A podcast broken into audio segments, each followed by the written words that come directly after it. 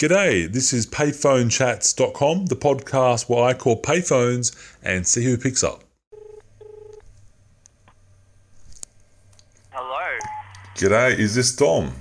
this is Dom. Ah, fantastic. This is uh, this is Payphone Chats, as you would know. Uh, Dom is a guest who sent us a message, and um, here we are. And I believe you're somewhere in New South Wales. Is that correct? That is correct. I'm actually in Sydney to be precise. Sydney, fantastic, Dom. Um, well, basically, as you may have heard with my other episodes, um, the way I like to sort of run payphonechats.com is we can talk about any subject that you wish, or you can pick a number from 1 to 10 from Wayne's top 10 questions. I like the idea of Wayne's top 10 questions. Let's go. Fantastic. All right, Dom. Well, pick a number from 1 to 10, and I'll have a question for you. Going to go with the number 7 today, Wayne. Oh, okay. Number 7. Are you a fan of Clive Palmer? I actually am, would you believe, Wayne? Okay, okay, that's interesting. There's obviously there's a lot of people who you know have their thoughts about him. Some are yes, some are no. What is it about Clive that you like? I think what I love about the fact that he's one of the Australia's richest uh, billionaires right now in relation to his mining magnate status that the media constantly try and tear him a new one over, Wayne, is that he's very, very altruistic with that money. He's very considerate in relation to getting behind a lot of good and worthy causes, in my opinion, uh, in the wider community here. So, Yeah. yeah. Enough, fair enough. Would you like to pick another number? I may have a more interesting uh, question for you. Go number three today for a supplementary. oh, cool. Okay. Number three is when was the last time that you used a payphone? The last time that I used a payphone would probably have been when I'd run out of credit on my old Nokia 5110. They were the days, right? Yeah, that's it.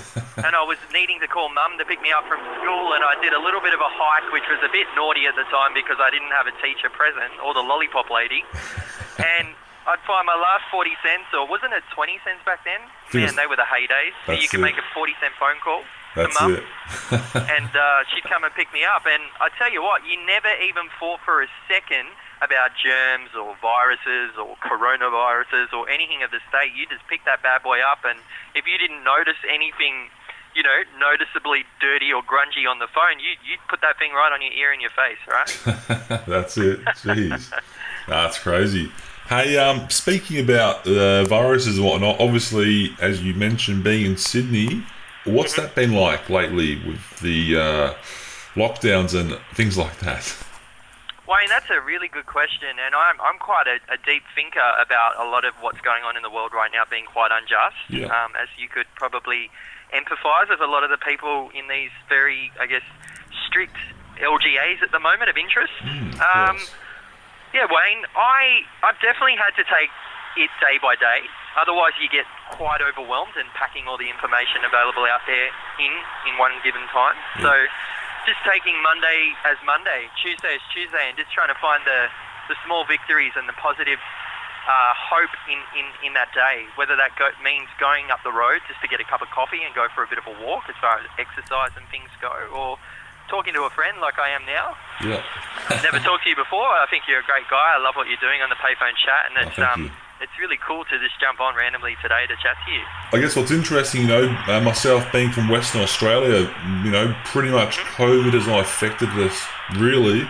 So, you know, I think some of us over here feel a bit guilty that, you know, we're not going through all these crazy lockdowns. So it's just a stark contrast, I think, in in the situations that we're facing and what, we're not facing, I guess. Yeah, Wayne, and and to add to that, um, just to give you a bit more of a, I guess, a ground perspective on Sydney right now. Um, I've had two police cars drive past in the last ten minutes. Wow. Just completely doing my my duty, being out of the house, getting some exercise and some fresh air with it, and uh, minding my own business. And peculiarly, me not wearing a mask definitely raises some eyebrows around here. Still, And do you guys have to wear masks while you're exercising? Is that one of the things? that or- is the chief health officer's instructions, I believe. But could I challenge the viewers and yourself today with my take on it? Yeah, of course. Awesome. Thank you so much. Uh, so, Wayne, with the mask, there hasn't actually been any scientific proof to back up that that protects us from any sort of virus. And on top of that, the medical stockpile, sorry, the national medical stockpile at the moment is so uh, low because of the extra, I guess, purchases going on outside of the medical field that people on the front line actually don't have access to, to PPE and other safety equipment in relation to an operation uh, scenario, which is quite concerning, wouldn't you say? Of course, yeah. It's very interesting. I know here in the West, uh, our premier, there was all these media questions, you know, like can you drink a beer and do you have to wear a mask? Or how do you drink a beer with a mask on, you know? So I think sometimes what's interesting is the, I guess, the consistency amongst the governments, even though each state and territory is its own little government. Uh, sometimes the rules don't make much sense, do they? Like, no, they don't, Wayne. They don't. And it's interesting at the moment with these extraordinary health powers during a state of emergency, respectfully, right now here in, I guess, wider Australia, not just New South Wales, not just Victoria, and not just you guys in WA respectfully today, yeah. that there is such an irregularity and an overreach at the moment of these emergency powers being placed in the hands of one or two individuals in the health department right now. Wouldn't you say, just quietly, that there's something fishy about this whole situation of this, I guess, this power balance at the moment? Yeah, it's definitely interesting. Um, I think, dependent on the state you're from, uh, especially in our case, Western Australia, everyone seems to be really loving our Premier and the decisions he's made. However, I would appreciate in other states, especially New South Wales, you know, the, um, it's almost fear mongering, one would say. Mongering, absolutely spot on. I, I agree with you 100%, Wayne. it's one of those things, I guess. Do you play along with the rules and just don't rock the boat, or do you try to exercise your rights and get locked up? What do you do? You know. well, Wayne, thankfully, by the grace of God, I haven't been locked up for uh, public health fiasco just yet, and I don't plan on uh, on on opting into contract with the police at the moment. And I think it's important that the viewers know that there is such thing as common law.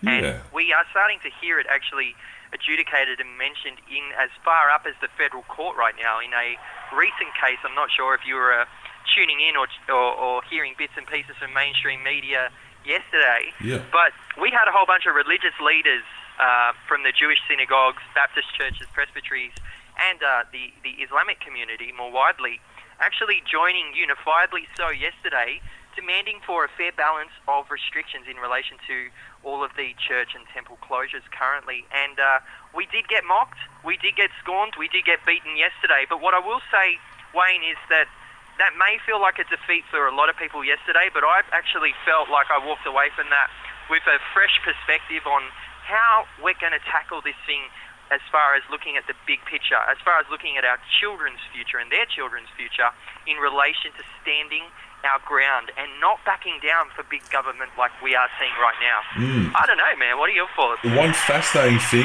with Western Australia, obviously, we're going to hold the grand final this year, which is great for business for us. Now, when you look at it though, you know, why is it that the football, the two teams that will be allowed to come over, when it's not a dire need, is it? I mean, where there's people who have been applying for com- uh, compassionate grounds for their dying mothers or, say, family, and they've been rejected. It's a bit of a double standard, isn't it? You can have things for business, but not for the people. Absolutely. Isn't it interesting how essential is classified as everything but the church, but the football stadium? You know, you can't even have a wedding in some jurisdictions at the moment. Sorry, some states. I call them districts because let's let's face it, it is feeling a little bit like a modern day uh, Hunger Games, isn't it, Wayne? Mm, definitely is. Like, you know, people will always disagree with these situations, but you look at the common sense approach, and it's not that common, is it? Where is uh, critical thinking? Where is opinion? Uh, It's like we're not allowed that in the the, the public sphere anymore, are we? Exactly. Well, uh, thanks again for your time today, Dom. And uh, very shortly, in the next week or two, this will be episode number three. Oh, And, that's uh, awesome, Wayne. It's such an honour to be able to contribute some, some new content and a fellow creative out there. It's really cool to get behind you. That's it. No worries. Thank you very much. Thanks, Wayne. Have a great day. Nice. Thanks for your time, John.